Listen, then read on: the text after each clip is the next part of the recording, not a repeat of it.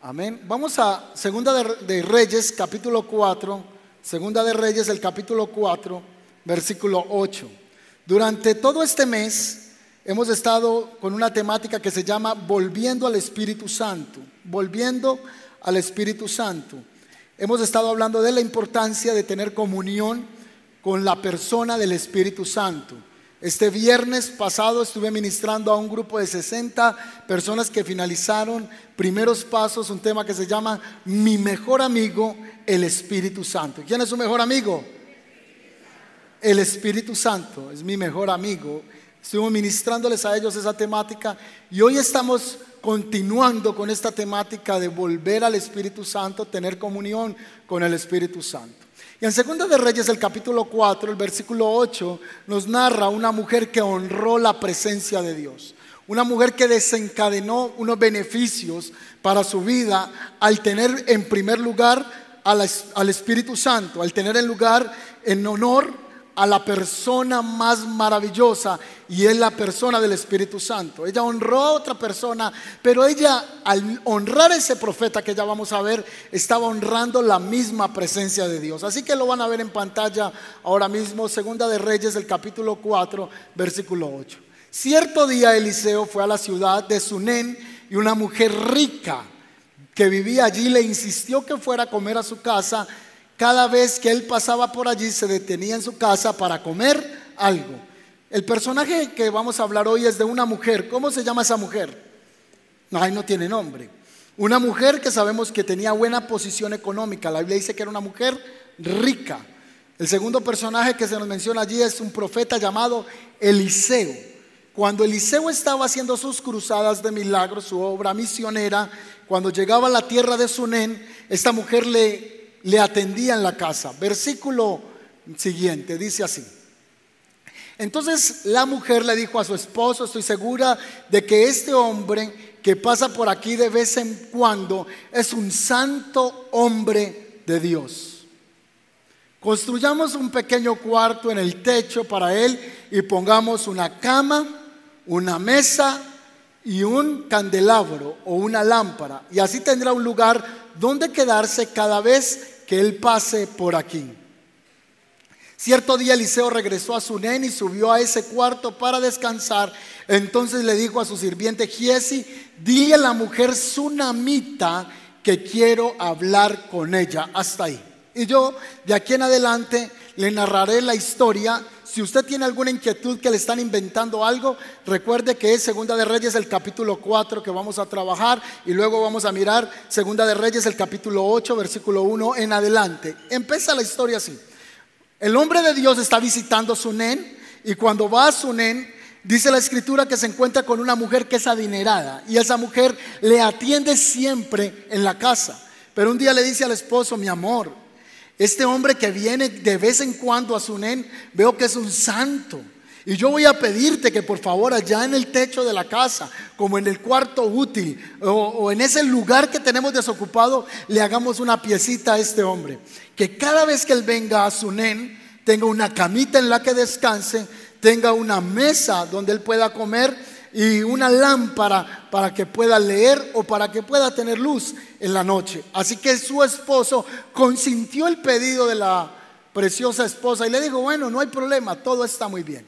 Así que dice la escritura que en una de esas visitas de este hombre a Sunén, él quedó muy contento, muy satisfecho por la atención que ella le hacía. Así que Eliseo tenía un sirviente o un discípulo o un asistente que se llamaba Giesi.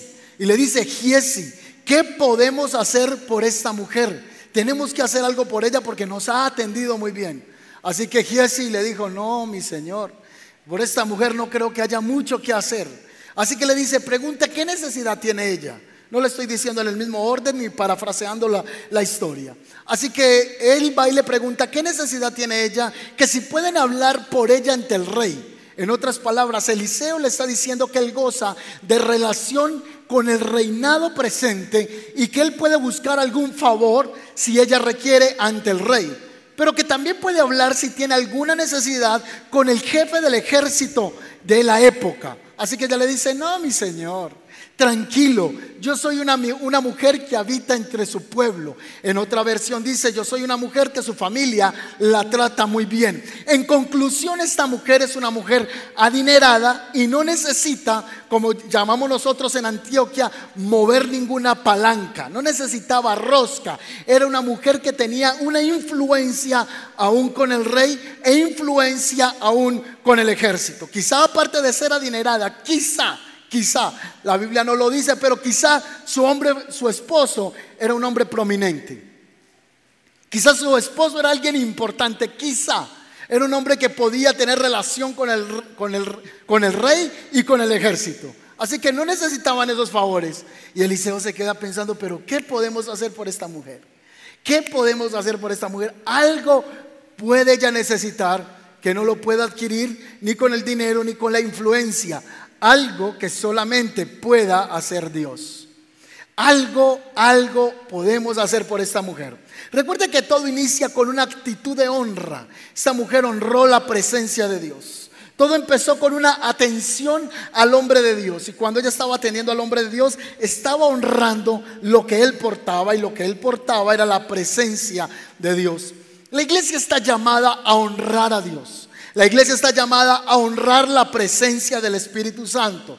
Por eso esta mañana usted se levantó, se cepilló, se organizó, se puso lindo, se puso linda y dijo, este día yo voy a ir a honrar la presencia de Dios. Quiero rendir culto a quien me ha dado la vida, al que me ha dado la salud, el que me ha dado el alimento. Quiero ir a honrar al Señor. Eso fue lo que hizo esa mujer. Aplaude si va a aplaudir al Señor. Así que ella honró la presencia del Señor. ¿Qué hacemos por ella? Así que el hombre de Dios la mandó a llamar y le dijo, eh, veo que tienes muchos contactos con el rey. Eso no lo dice la Biblia literalmente, pero suponemos que le dijo, veo que no puedo hacer nada por ti ante el rey ni ante el ejército, pero en un año, en un año estarás abrazando un baby. Dice que ella era una mujer que su esposo era viejo. Así que ella recibe una promesa del hombre de Dios de tener un bebé al año. Así que quiero que usted tenga presente que cuando usted porta la presencia de Dios, nuestras palabras tienen poder. Cuando yo camino con el Señor, entonces ¿dónde vive el Espíritu Santo? ¿Dónde vive el Espíritu Santo? Entonces, por donde yo camina, camina la presencia de Dios. Porque Él vive ¿dónde? En mí. Yo tengo la autoridad de Dios ha sido mal interpretado, mal aplicado esa frase que dicen que yo te declaro yo te decreto y muchos tratan de trastornar esa frase. Pero la realidad es que el que está en Cristo tiene una autoridad que le ha sido asignada por Él. Y cuando usted declara la palabra de Dios, lo que usted está declarando, está abriendo puertas en el mundo espiritual. Por eso la Biblia dice que el poder de la vida y de la muerte está en el poder de la boca. Cuanto más ahora que tenemos a Cristo en el corazón, yo puedo pronunciar bendición sobre una persona, pronunciar bendición sobre los hijos, pronunciar bendición sobre la esposa, sobre el esposo. Hay autoridad en nuestras palabras y lo desconocemos. Hay un poder en nosotros cuando desatamos bendición sobre alguien más. Y usted va a estar de acuerdo conmigo y creo que vamos a coincidir que en muchas ocasiones alguien vino para que orara por una enfermedad y usted le dijo, en el nombre de Jesús, por la autoridad que el Señor me ha entregado, declaro sanidad en tu cuerpo. ¿En el nombre de quién? de Jesús. Y esa autoridad que le ha sido entregada a usted entonces desata lo milagroso. Usted tiene el poder para trastornar ambientes, tiene el poder para transformar vidas. De hecho, la presencia suya cuando fue a algún lugar a visitar a alguien, a compartir con alguien, esas palabras que usted le entregó a alguien hizo que su entorno, que su mundo cambiara porque hay autoridad en nuestra boca. La Biblia dice que todo poder toda autoridad se le entregó a Cristo y que Cristo la entregó a la iglesia. ¿Y quién es la iglesia? La iglesia soy yo. Entonces yo tengo autoridad en el nombre de Jesús. ¿Cuántos creen eso? Gracias por los cuatro que dijeron amén. Yo tengo autoridad en el nombre de Jesús para bendecir y desatar la bendición de Dios. Amén. Así que le dice, en un año que nos volvamos a ver, tú vas a estar en embarazo. Tenga presente que esta mujer no estaba pidiendo en ningún momento tener un bebé. Tenga en cuenta que esta mujer no estaba pidiéndole al hombre de Dios ninguna petición. Pero él le dijo, te voy a desatar una bendición.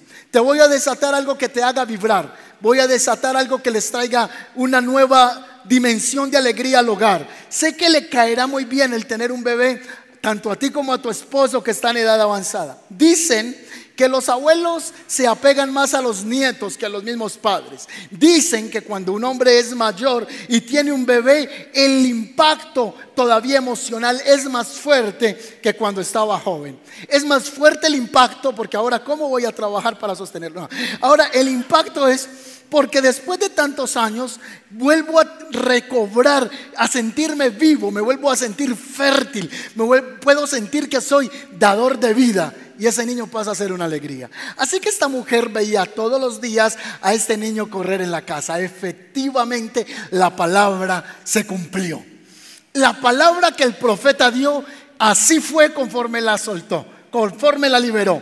Al año ya quedó en embarazo, el niño creció y el niño corría por la casa. Ayúdeme por favor y quisiera apelar a la mente de las mujeres, esas que ya son madres, que tienen ya desarrollado el instinto maternal. Ella veía corriendo todos los días al niño, pero cada vez que veía correr al niño, ella se sentaba y decía, wow, este niño es la respuesta a una palabra, a una promesa que Dios me entregó por ese profeta. No sé qué día fue el día que ese hombre le liberó la palabra a esta mujer.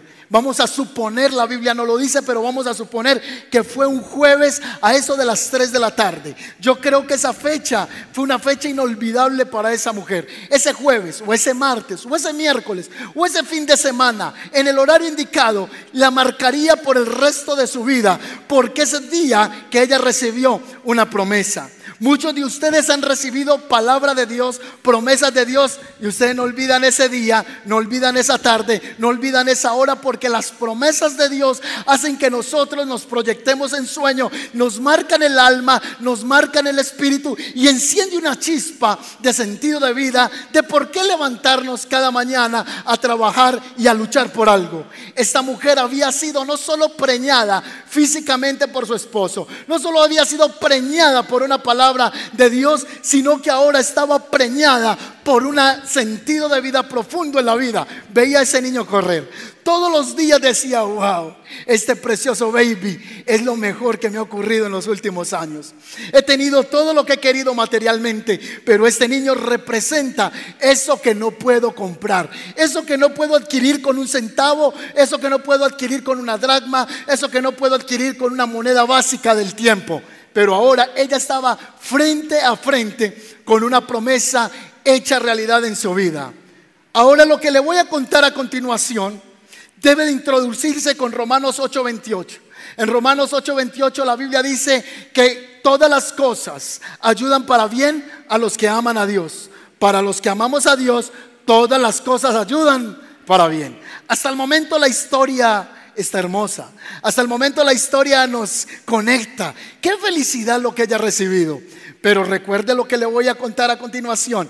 Todas las cosas ayudan para bien para los que aman a Dios. Aún las cosas que no tienen sentido. Aún las cosas que usted se sienta en la noche y dice, ¿por qué me pasó esto a mí? A veces con las meditaciones de pensamiento en los atardeceres, quizá con una aromática en la mano, en la soledad de la habitación o en la soledad de la habitación en la noche, usted se está preguntando, ¿por qué me pasó esto a mí? Esto no tiene sentido. Quizá has llorado. Quizás has estado sumergido en depresión, quizás has estado derramando lágrimas y tus mejillas se empapan de ellas sin tener una respuesta. Pues para los que aman a Dios, Todas las cosas nos ayudan para bien, aun cuando en el momento presente no podamos entenderlo. Cada cosa ajustará en el propósito perfecto de Dios. Es como un rompecabezas. Es como cuando el niño está armando todas las piezas de ese juego que el papá le trajo. Es una casa y no tienen una dimensión clara todavía hasta que la última ficha se coloque y allí tendrá sentido el rompecabezas. A veces pasa con Dios de la misma manera. Esta mujer está feliz, está contenta. El niño tiene unos 7, 8 años quizá y se va esa tarde con el papá. El papá se lo llevó a los campos para que le ayudara con las cosechas. Y a eso de la mañana el niño empezó con un fuerte dolor de cabeza. No era COVID, era un dolor intenso que no se podía explicar qué le estaba pasando al niño. Así que la historia dice que el niño decía, papá, me duele la cabeza, papá, me duele la cabeza. Y le decía una y otra vez. Y el papá quizá vio que era un dolor de cabeza pasajero. Eso se podría calmar con un albit de la época, ¿cierto? Le podía calmar con alguna aromática que le diera la mamá. Así que él llamó a uno de sus empleados y le dijo, lleva el niño donde la mamá. Llevó el niño de 7, 8 años, la promesa de Dios para esta mujer, lo que los hacía vibrar, los que lo tenía emocionado. Ese sueño palpante llegó a la casa esa, esa mañana. Así que la mamá tomó el niño, dice la Biblia, y lo puso en sus piernas. Ahora las madres me van a entender más, yo no soy madre, pero las madres van a entender más el pasaje. Esa mañana ella lo consintió y le dijo, ya mi amor, ¿cómo es que se llamaba el niño? Dice la Biblia. No dice. Entonces se llama Juanchito. Ay, Juanchito, pero ¿cómo está el niño? Y el niño lloraba, mamá, me duele la cabeza, me duele la cabeza. Y la mamá, imagínese, fue y preparó alguna hierba especial, quizá fue y preparó alguna aromática, quizá tomó un trapito, calentó agua, se lo puso en la frente, se inventó mil cosas esa mañana. Pero nunca esta mujer que se llamaba María, que la acabamos de bautizar, jamás se imaginó que esa enfermedad iba a ser algo que iba a ser trascendental en la historia de su vida. Así que esa mañana ella trató de hacer todo lo que supo, trató de aplicar todos los conocimientos en medicina que había aprendido desde su abuelo, desde su madre, pero ninguno funcionó. A eso del mediodía, dice la Biblia, el niño murió. Y aquí volvemos otra vez al pasaje bíblico. Para los que aman a Dios, Todas las cosas ayudan para bien. Dicen que el dolor que puede experimentar un padre al perder un hijo no se puede describir. Como tampoco un hijo puede describir el dolor al perder un padre, se dice que para los padres el perder un hijo es un dolor profundo, es un dolor desgarrador, porque vas a ver morir al mismo que tuviste en tus brazos cuando era un bebé. Ver morir un hijo que fue el que vistes en la cuna, o quizá en la incubadora, o toda la transición de conflicto que tuvo ese niño para poderse formar y ser adulto. Ahora verlo en un cajón no va a ser muy agradable. Dicen que ese dolor no se puede comparar. Adiciónele a ese dolor profundo que ese hijo era la respuesta o había sido una promesa de Dios para su vida.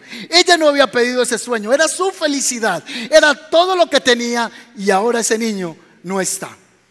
Yo creo que las mujeres que están acá sabrán interpretar ese dolor si han perdido un hijo. Y si no lo han perdido, no estamos declarando ninguna maldición, pero estamos hablando que el perder un hijo es un dolor que nadie puede expresar, nadie puede explicar. Y más si el hijo no es un adulto, el hijo apenas tiene ocho años, apenas van a, está proyectándose, apenas está creciendo, apenas está llenándose de ilusiones y ese niño ya no está. Mientras preparo cada mensaje, Mientras preparo cada predicación, siempre me hago una pregunta y digo, ¿para quién será este mensaje? Creo que primero Dios habla al expositor, pero para alguien que está en este auditorio, Dios le está hablando. Quizá había algo en tu corazón que representaba esa gran promesa de Dios. Eso que te tenía soñando, que te hacía sentir vital, que te hacía levantar con propósito cada día y ya hoy no está. Y estás peleando con Dios diciéndole, Señor, si tú me entregaste esa promesa, ¿por qué hoy estoy con mar de tristeza, con mar de lloros? Porque siento que lo que me entregaste no está avanzando en mi vida. Quizá alguien tiene un sueño perdido en este momento, pero recuerda el pasaje, que todo lo que nos pasa tiene un propósito en nuestras vidas. Dios permite situaciones, momentos que no quisiéramos pasar que no quisiéramos enfrentar, pero aún esos momentos amargos, esos momentos difíciles serán usados para la gloria, la alabanza, la formación, la transformación y el crecimiento espiritual en nuestras vidas. ¿Cuántos dicen amén a eso? Estás pasando por una angustia. Quizás angustia Dios la ha permitido y esa angustia va a tener un propósito. Así que esa mujer no solo honró a Dios, no solo esa mujer recibió una promesa de Dios, sino que esa mujer ahora está en el día oscuro, en el día de la prueba. El día de la prueba o el día oscuro es ese día que nadie queremos vivir. Sentimos que nuestra vida es como que vamos en un vuelo charter. Sentimos que nuestra vida es como estar en un avión privado atendido de dulces y de las mejores azafatas. Pero ese día oscuro nadie lo quiere aceptar. Queremos que nuestra vida siempre sea como el mundo lo llama, una vida de éxito, una vida de desarrollo, una vida plena sin situaciones de altos o de bajos en nuestro recorrer humano. Pero es que la verdad es que todos los que estamos acá hemos tenido días de pruebas. Todos los que estamos acá hemos enfrentado el día oscuro, el día difícil, el día que uno no quiere vivir, el día que no querías estar en el hospital, el día que no querías levantar la bocina y recibir una noticia de que tu hijo o tu hija se habían accidentado. Levantar la bocina y decir que el ser querido ahora ya no está en casa a eso se llama el día de la prueba, el día de la aflicción o el día de la noche oscura. Pero recuerde que la palabra dice que para los que aman a Dios, todas las cosas les ayuda para bien. Aún las cosas que no tienen significado, las cosas que no podemos definir, las cosas que no podemos concluir, todo eso va a obrar para la gloria de Dios. ¿Cuál fue la actitud de esta mujer en el día de la prueba, en el día duro? Fue una mujer de fe. Esa mujer se armó de fe. No dejó que la aflicción la gobernara y tomó al niño de sus piernas y comenzó a caminar y subió al terrado donde había hecho la casa para el profeta, para el hombre de Dios y fue y lo acostó en la cama cerca a la mesa, cerca al candelabro que había hecho para el hombre de Dios. Le hago una pregunta acá. ¿Dónde es más cómodo tener el hijo? ¿En la cama del profeta en la cama de los padres o en la propia cama del niño. Yo no creería que la cama del profeta quizá hubiese sido en el mismo roble y en la misma comodidad que era la cama del niño o de la mamá. Pero esta mujer de fe sabía que el día difícil, que el día duro solamente se enfrenta en la presencia de Dios. Hay momentos que vendrán a nuestras vidas que no tendremos con quién contar y solo será en la presencia de Dios. Vienen días difíciles a nuestras vidas donde los que decían ser nuestros amigos ya no están. Donde la gente que siempre te rodeaba ya no está. Quisiéramos un hombro para poder apoyarnos en él y llorar. Quisiéramos el abrazo de una amiga, quisiéramos el abrazo de un amigo, de un hermano, pero ya no está. Es en esos momentos donde solo podemos venir a la presencia de Dios. Míreme acá, cuántas veces en la noche usted tuvo que ir a la presencia de Dios sin ganas de orar, sin ganas de congregarse, sin ganas de leer la Biblia, sin ganas de escuchar música cristiana, porque la depresión y la angustia la estaba dominando o lo estaba dominando. Son esos momentos donde las fuerzas se van y uno siente que todo se acabó. Pregunta, ¿Cómo se sentía esta mujer con el niño muerto? Pero ella levantó su fe en el día oscuro, tomó al niño y lo acostó en la cama. Le mandó una razón a su esposo que estaba en el campo y le dijo, por favor, prepárame unas asnas porque voy a visitar el hombre de Dios. Esta mujer no le contó al esposo que el hijo se había muerto. Dios mío, si ve que las mujeres son así desde siempre. no le contó nada. Le digo, prepáreme un asna que me voy. Y el esposo le dijo, pero ¿para dónde se va? Si hoy no es día de reposo, si no, es un momento especial. Y ella le dice, necesito ir a visitar al hombre de Dios. Así que le mandó las asnas y le dijo al trabajador, al siervo, mira, nos vamos a ir en estas asnas y yo soy tu jefa. ¿Por qué le dijo que yo soy tu jefa? Porque la palabra que ella usa allí es, no vamos a parar en ningún lado, solo vamos a parar donde te diga se fue en la burra. La mujer no le contó al esposo y la Biblia no dice que le haya contado algo a su criado. Y ella va rumbo al profeta. Cuando el profeta la ve de lejos, ¿dónde estaba el profeta? En Carmelo. Así que en Monte Carmelo él vio que la mujer, la adinerada, la rica, la que le dio una promesa hace unos años atrás, viene en camino. Y el profeta se queda mirando y él siente que las cosas no andan bien. Pero Dios encubrió la situación que estaba viviendo esta mujer al profeta. Así que él manda a y le dice, corre a recibir a esta mujer, porque creo que las cosas no andan bien. Así que Giesi llegó donde la muchacha, donde la, donde la madre, que su hijo había muerto, y le pregunta, ¿todo anda bien? Y sabe que dijo ella, todo anda muy bien, todo anda bien. ¿Cuántas veces pasamos problemas, dificultades y decir que todo anda muy bien en el día oscuro? Creo que es lo más difícil.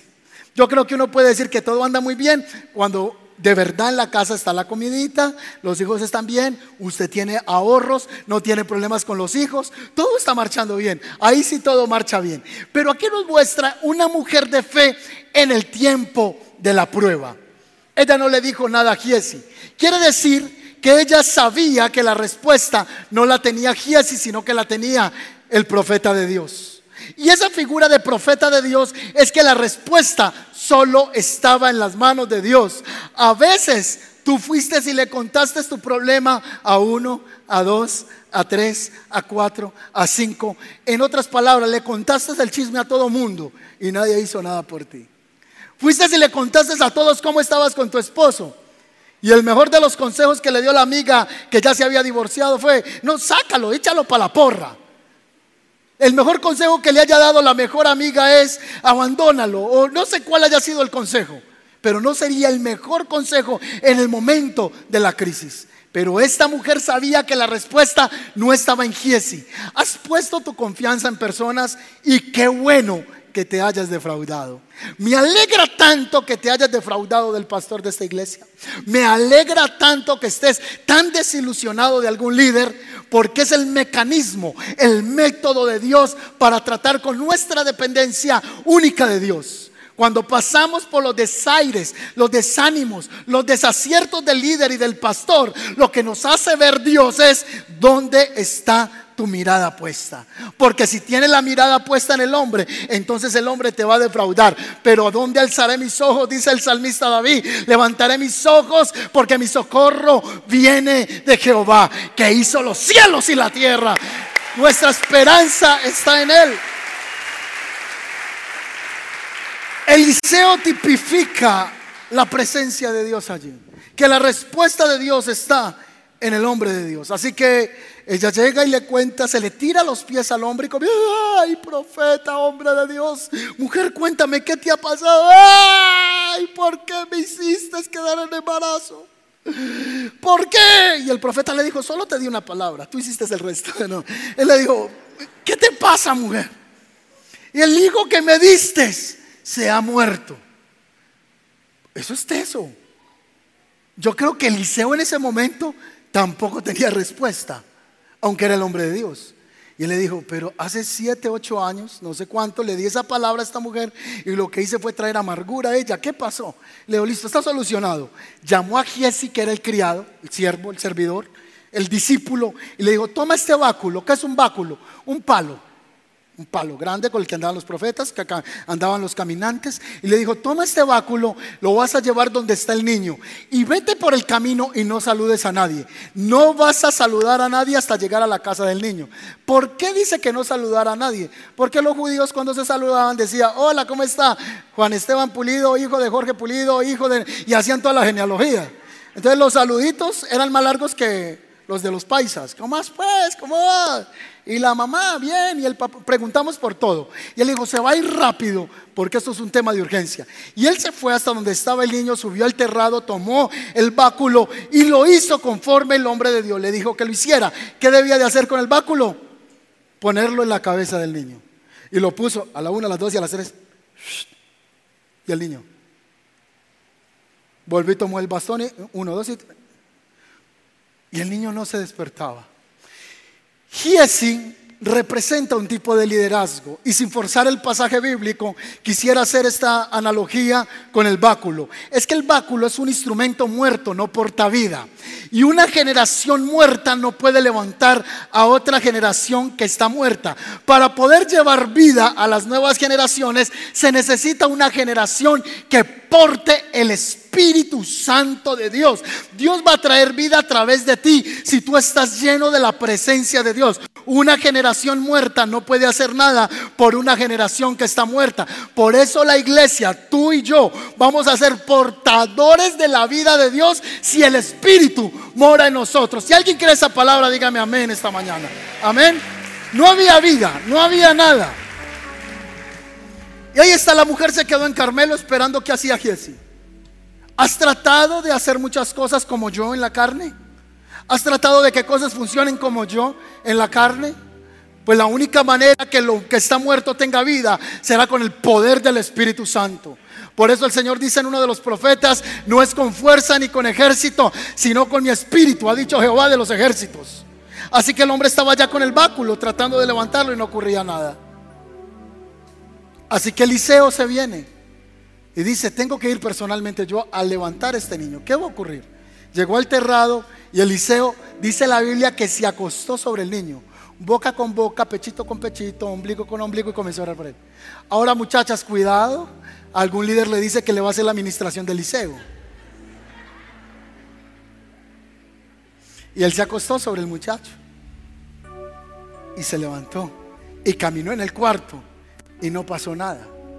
Volvió y se acostó sobre el niño y el niño estornudó siete veces y se levantó el niño después de esa tremenda oración. Atención a esto. La mujer honró la presencia de Dios, Dios le entregó una promesa, el niño se murió, la situación que no tiene sentido acá, pero que para los que aman a Dios, todas las cosas van a ayudar para qué? Para bien. Ahora lo que a ella se le había muerto, Dios se lo había resucitado. Quisiera decirle a alguien que está en este auditorio que si hay algo muerto, un sueño muerto en tu vida, toma esto como sello, como palabra, como que fuera el mismo Espíritu Santo que te está hablando, te está impartiendo al alma, te está impartiendo al corazón y que se está cumpliendo lo que dice Hebreos, que esta palabra es como espada de doble filo. A alguien Dios le está diciendo, estoy a punto de resucitar lo que está muerto en tu vida. Estoy a punto de levantar la esperanza muerta. Yo y usted decía amén. Estoy a punto de despertarte el ánimo. Gente ha perdido el ánimo, la valentía, la sagacidad, el ímpetu el ímpetu que Dios le había entregado. Pero este es el día que tú te levantes con el poder de Dios y seas provocador de la gloria del Señor. El Señor te dice, levántate y haz que esa situación cambie, transforme, sea diferente. No te dejes hundir, no te dejes aplastar porque yo todavía estoy trabajando contigo y a través de ti para llevar luz y gloria a las naciones.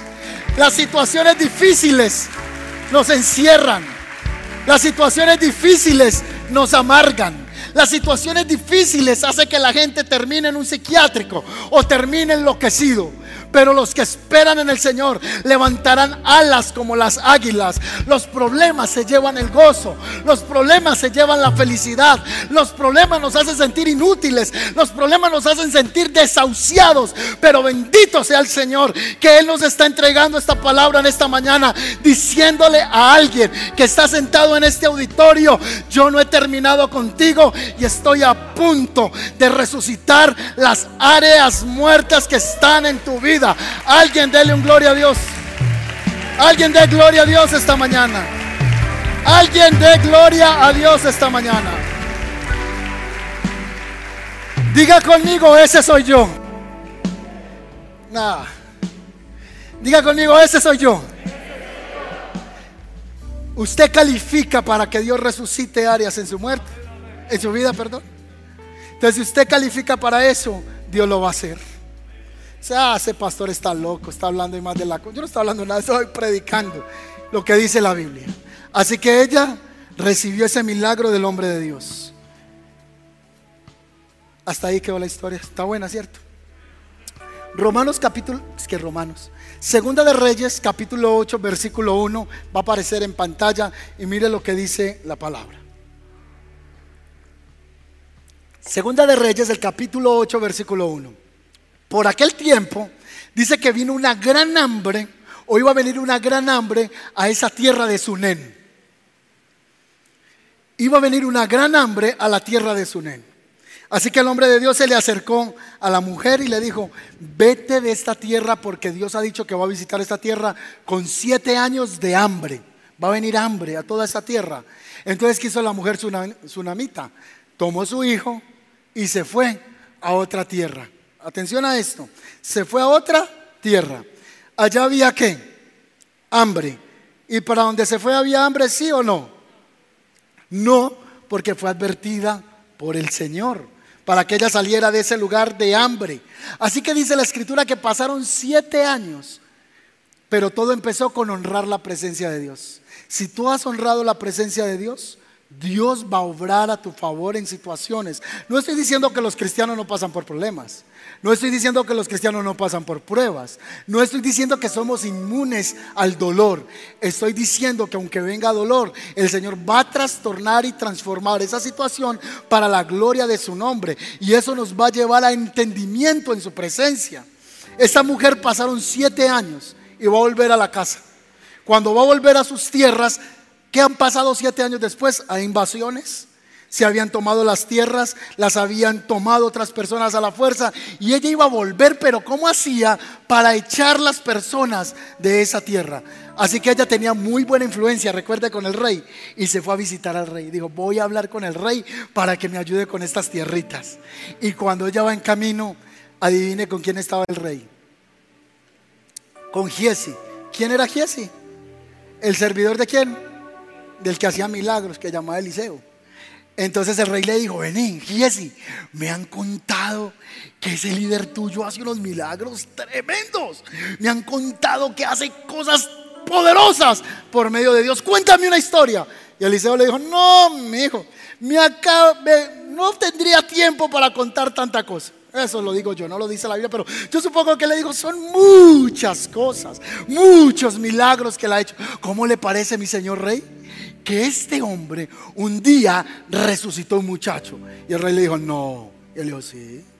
En serio, ah, yo estaba ahí, yo lo vi. Yo me fui con el báculo adelante, se lo puse adelante. Y como el chino no se levantaba, le di con el báculo en la cabeza, no se paraba. Pero él llegó y lo levantó yo vi. Y el rey decía, no. Y en ese momento se abrió la puerta real y entró al uno de los pasillos secretos e íntimos del rey. Entró caminando una mujer muy elegante, muy bien vestida. Adivine quién era esa mujer. La mujer que había sido bendecida con un niño y que le habían resucitado el niño. Y va donde el rey a pedirle un favor, que le devuelvan las tierras porque se las han tomado a la fuerza. Y en ese mismo momento estaban hablando de ella. En ese momento. Entonces Giesi le dijo, ah, pues mire, ahí viene la mamá del muchacho, que ella le cuente la historia. Y ella le comenzó a contar toda la historia de cómo ocurrió el milagro. Entonces el rey le dijo, bueno, ¿y a qué fue que viniste?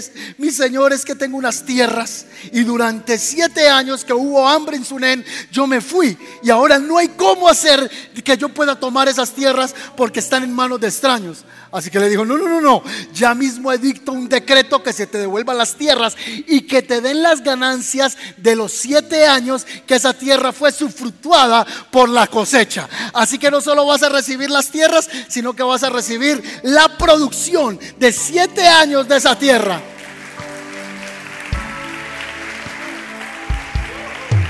Ahora, ¿qué tiene que ver esta historia? Aquí es donde está entonces la conclusión del mensaje.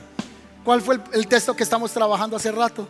Romanos 8:28. Para los que aman a Dios, ¿cuántas cosas? Aún las que no tienen explicación. Todas las cosas ayudan para bien. Cuando a usted le pase algo, no reniegue. Yo trataré de hacerlo también. Que cuando me pase algo, un infortunio, no esté renegando, sino que estoy diciendo, yo sé que esto va a ser para la gloria de Dios. Ayúdenme entonces a conectar la historia. Si la mujer, no, con esta manito, no honra la presencia de Dios, entonces nunca va a recibir una promesa de un bebé. Si el bebé no nace, entonces el, el hombre de Dios no hubiera tenido a quien resucitar. Si el niño no hubiera resucitado y no hubiera habido hambre en su nen, ella no se hubiera sido alertada por el hombre de Dios que se fuera para otra tierra porque iba a haber hambre. ¿Sí o no?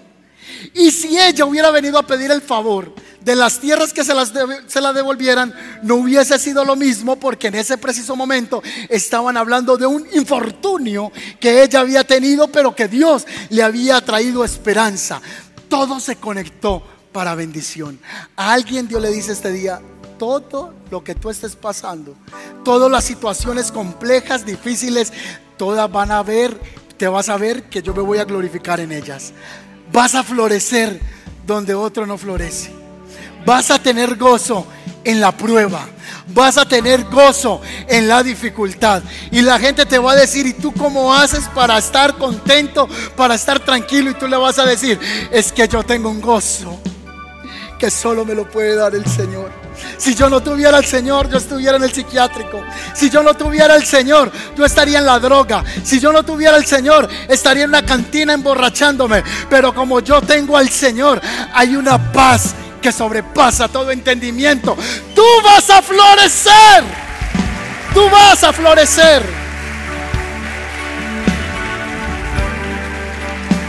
Tú vas a florecer. Aunque otros se rían de ti, aunque otros se vuelvan a carcajadas porque tú estás creyendo que Dios te puede levantar, no te importe lo que otro piense, piensa lo que Dios piensa de ti. Aunque los amigos te rechacen, no te preocupes, que esos que te rechazan verán tu progreso, esos que te señalan verán tu progreso. Ellos quieren que tú estés donde ellos están, en el lugar del estancamiento. Para poder crecer, vas a tener que salir de entornos, de personas, de situaciones y olvidarse del que dirán. Cuando te sueltas del que dirán, entonces vas a ver la gloria del Señor en tu vida, obrando de manera especial. Dios va a resucitarte.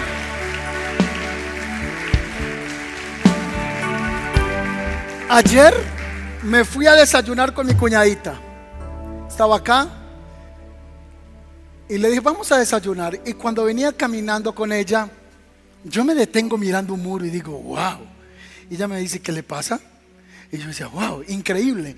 Y me decía, ¿qué? Y yo eso. Y me decía, ¿qué? Y yo decía, es increíble. Espera un momento. Y saqué mi celular y le dije, aquí Dios me está hablando en este momento. Los que enseñamos, siempre estamos recibiendo enseñanzas de cualquier cosa, del pajarito, del gato, del perro.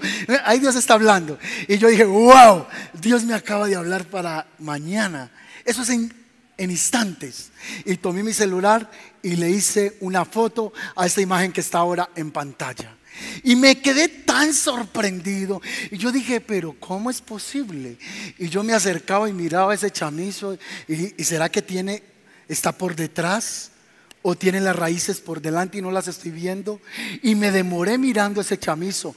Aunque no está verde, no está lleno de frutos ni de hojas, me sorprendió que este chamizo floreció en un muro. Este chamizo se levantó. Cuando usted salga de este lugar, ¿sabe dónde está ese chamizo? Está aquí enseguida en el muro, en la unidad que están haciendo acá enseguida. Ahí, junto al transformador está ese chamizo. Cuando usted salga, mírelo.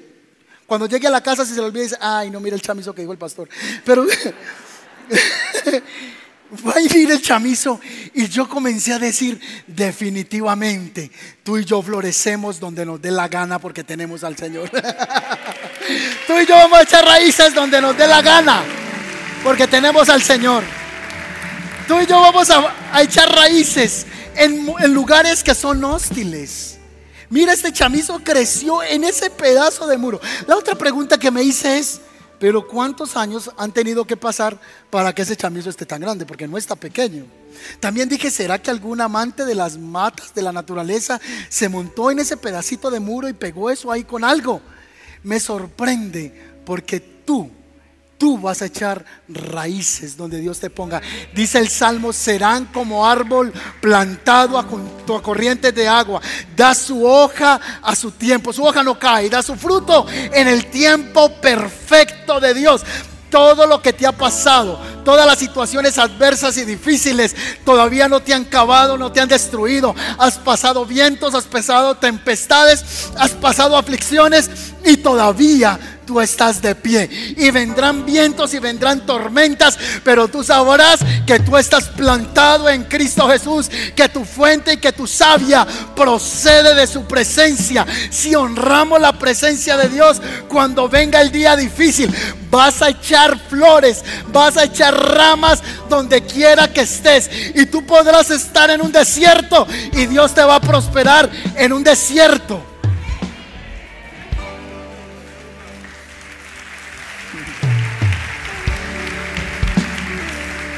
Y prosperar no solo